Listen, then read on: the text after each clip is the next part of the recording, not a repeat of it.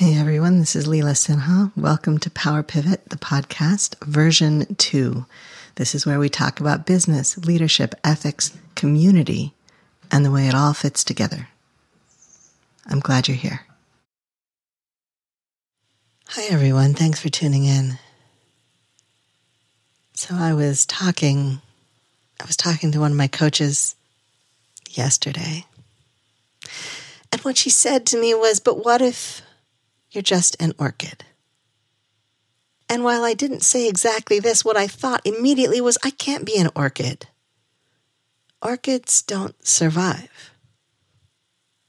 As you all know, I was recently reading Braiding Sweetgrass, and there's this whole thing in there about lichen and how it works and how it forms and how it's an interesting kind of symbiotic coexistence and how it starts in the places where nothing else is on empty rock under naked sky. And how it exists and persists and it's delicate if you walk on it but also it will survive and survive and survive until something else can take root. It will last for a long time. It is old. It is also food if you need it to be. So many little things about lichen. But I learned when I was a child that it was better to be lichen. It was better to be hardy and durable and scrappy and a little rough. It was better to look inedible, lest you get eaten. It was better to work your way across bare rock faces.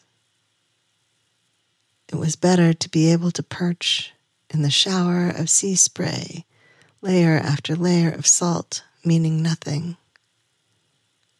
It was better to be a little hungry than overfull. Meanwhile, meanwhile, orchids.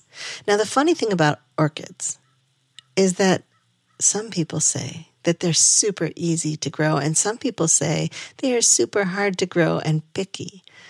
And I suspect that this has to do not just with the temperament of the person and the rest of their plant experiences, but also with their environment. If your environment is orchidy to begin with, if it's a little humid, if you have places for the orchids to cluster and grip and climb, if you have some kind of foresty canopy for them to shelter under, that might be all you need. That might be it. And it might be really easy to grow an orchid if you give an orchid orchid space, orchid resources. Orchids don't really grow in dirt. Their roots need to be kind of loosely exposed. That's okay. What if you have loosely exposed root type media for the orchids to grow in or trees for them to cling to? They don't need dirt. Don't put them in dirt. If you put them in dirt, their roots might start to rot, especially if you give them too much water, which is really easy to do. They want certain kinds of light, they want certain kinds of weather. If it's too dry in your house because it's winter or because it's summer, you might have to mist them, maybe every day. How do you feel about playing with spray bottles? I used to love doing it as a kid, but I forget for weeks on end. And you know what doesn't like that is an orchid. So it really depends where the orchid is living. If you give the orchid the right environment, it will thrive and it will bloom again and again and it will be happy if you pet it, if you mm-hmm. talk nicely to it, if you have special small plant magic. My East Coast partner has special small plant magic, and her orchids are reblooming on her kitchen table with a kind of benign neglect and affectionate attention, well above the reach of the bunny rabbit with whom they share space. Usually I just kill them, or at least they appear to be dead. I can't even tell. But what if? My coach said, What if, what if you're an orchid? What if you are an orchid?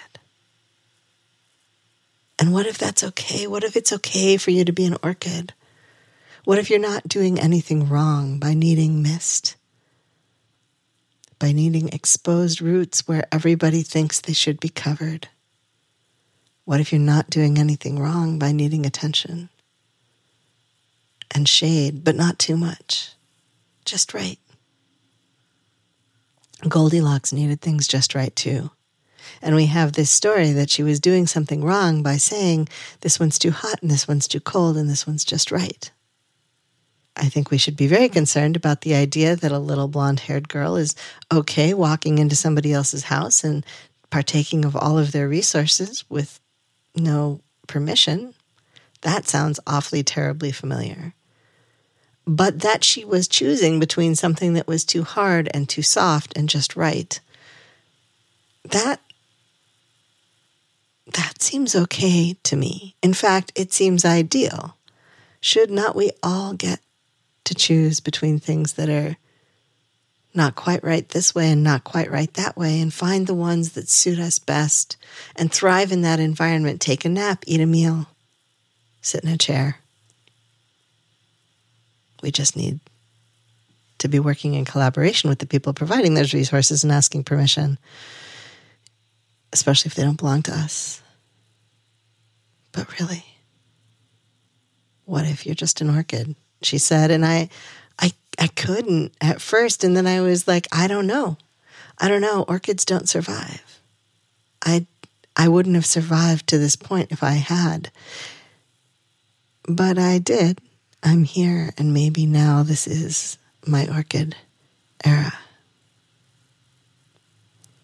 In business, this is complicated. There's a certain, you have to show that you are pulling your weight that comes with leadership. People want to know that they're in the process and in the labor together and not just out there alone working while you sit back and collect your coins. And that's fair, but also part of why we might need to hire people is because we are orchids. Part of why we might need specific resources is because we are orchids. The key is to remember that the people who work with us and for us may also be orchids of their own kind. And if they are also orchids, and they come to us and say, I need a spray bottle. I need a place to stretch my roots out. I need a little shade, but not too much we cannot say, my needs need to be met, but yours do not. That is the root of so much fracture and resentment. And we've come to expect it. We've come to expect it, which is terrible. We should not be burning people in the sun while we sit at leisure. Those people in the sun should be neither our clients nor our employees. They should not be our contractors. We should not be trying to wring every last drop that we can out of them. And if we can't provide what they need, then we need to make room for them to find it somewhere else, even if it is complicated for us. But the bottom line is the bottom line is that the bottom line is not the most important part. The bottom line is that what's the most important part is meeting those needs.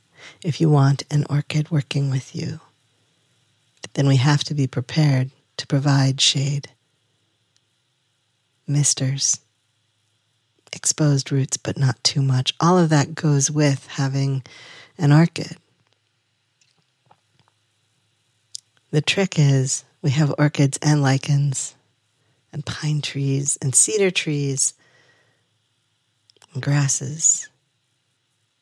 And often our businesses need a little of a lot of that stuff. So, what do we do with that? How do we make a space where everyone can thrive together and where we don't have to feel guilty for meeting our orchid needs because everybody has needs and they're all getting met? we can be in integrity and get our needs met at the same time. That means acknowledging that there are probably conflicting access needs. That means almost certainly being a fully distributed team so that everybody can work from where works best for them.